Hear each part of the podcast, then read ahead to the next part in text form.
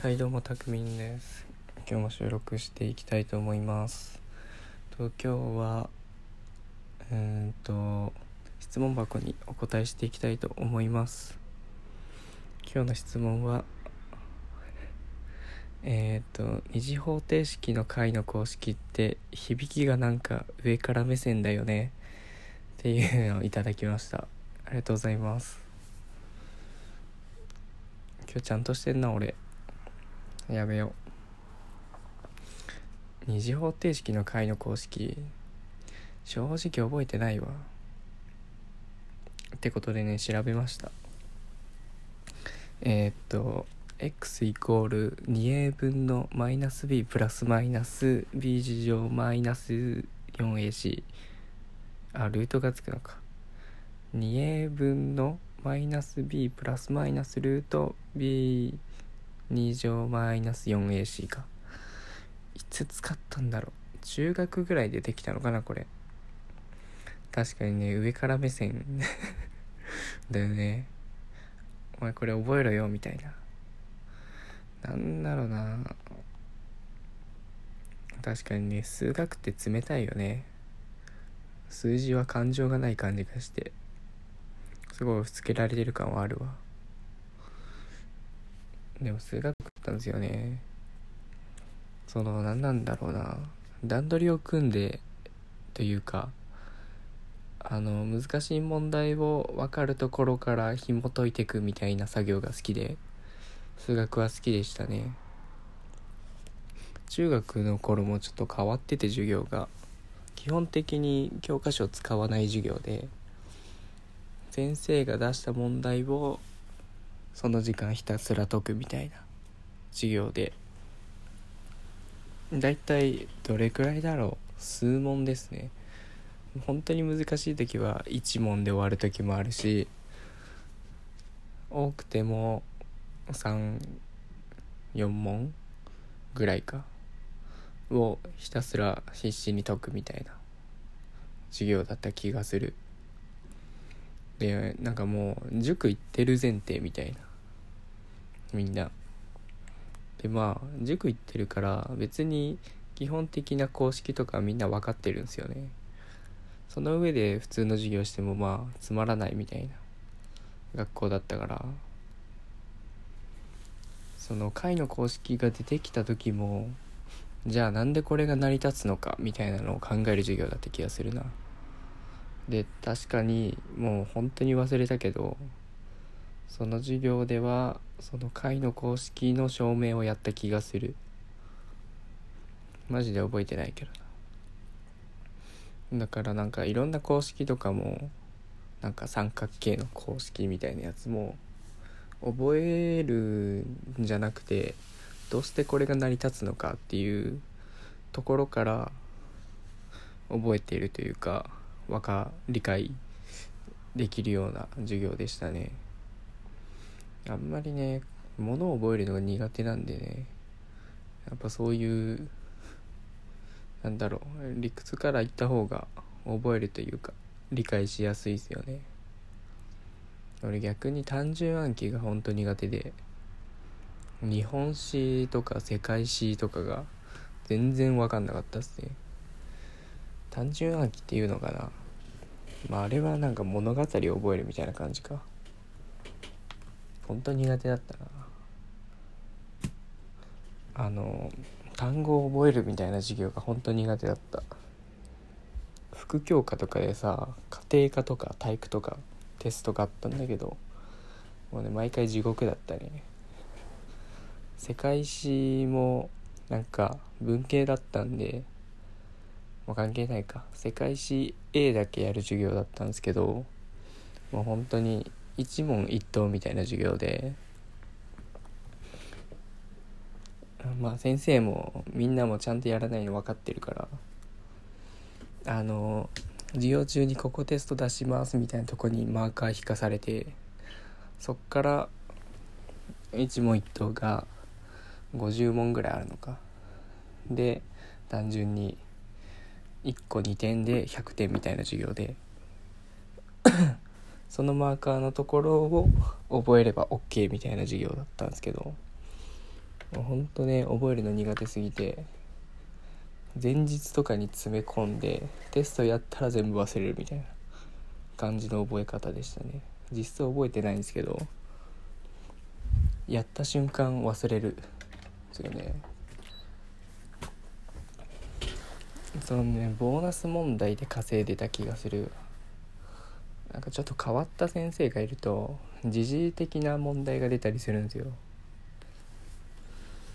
でしかもちょっとエンタメ的なそのこの前の直木賞作家の作品名の作者名前書けみたいな。一番覚えてるのが AKB の総選挙の順位を上位3人書けみたいな。7人だったかな。その頃ねめちゃんこハマってたんでね余裕で書けましたね。でなんかプラスボーナス点がつくみたいな。っていう授業だったんでね。副業科ほんといらんかったな。マジで何も覚えてないもん。学校の授業ってなんだろう。基本的につまらんかったよね。なんか黒板で基本板書して書くじゃないですか。でなんだっけな。まあ板書したことを、まあ、先生が喋ってまあそれをノート書き写してやるみたいな基本的なスタンスだと思うんですけど。もうそれならその先生の写したノートのコピーくれと思って。そしたら授業聞かずに家で勉強するからと思って。マジで無駄だと思ってたな。まあそれよりも先生の補足の話だったりとか補足の話にもない先生が多いけどね。余談の方が面白かったし覚えてたりするもんだ。いまだにあの小学校の理科の先生の趣味がバードウォッチングで鳥の写真を見せてくれるんですけどそれをいまだに覚えてますね。その鳥を撮りに行った写真とか。これは車の中にこもって やっと撮れた写真なんだみたいな。そういう話の方が全然覚えちゃってんだよな。でもなんか今ってあるのかな？アクティブラーニングみたいなのが流行ってるらしいんですけどどこまで浸透してるかは分からんだ。どれくらい前だろう？ちょっと前に話題になってずっと言われてんだけど。うんなんか生徒が生徒に教える授業みたいな。一個問題を出して分かった子からそのあの正解のところに名前を貼ってってこれを全員が正解できるようにするみたいな。例えばね。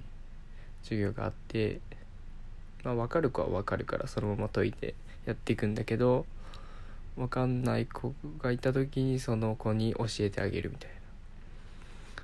とかその話し合いが中心の授業みたいなのが今流行ってるらしいですね。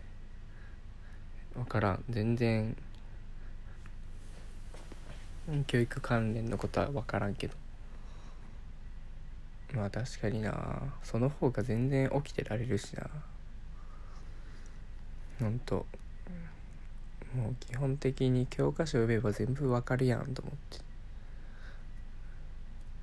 ちゃって。別に教科書に書いてあるしノート取らんくてもええやろうと思って。本当に授業中はほぼ寝てましたね。高校の頃は。から成績もそんなに良くなくてあの赤点回避できればいいぐらいのスタンスだったんでどれくらいだろう。でも数回かな。あの古文とぐらいか。あと副教科か。家庭科とかが本当に苦手でが数回赤点になったぐらいであとはギリ回避してったんですけど。なんか英語の授業も意味わかんなくて。基本的に教科書丸暗記すれば解けるんですよね。まあそれってどうなのって思ってたんですけど。古文も基本そうか。本文と訳を覚えていけばあの解ける問題みたいな。なんか全然授業の本質と間違ってんなこのテストはと思いながら。解いてましたね。いや難しいよね。なんか大体丸暗記で終わっちゃう授業はつまらんかったな。あでも国語はねあれだね。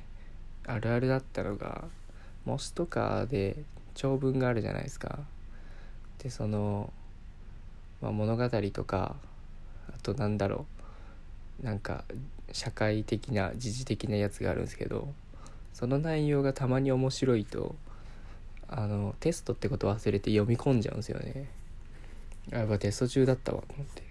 でもっと読みたくなってその本の注釈というか本の名前をメモっといて自分で買って読んだりしてましたね。あれはいいよな。いろんな話知れるから。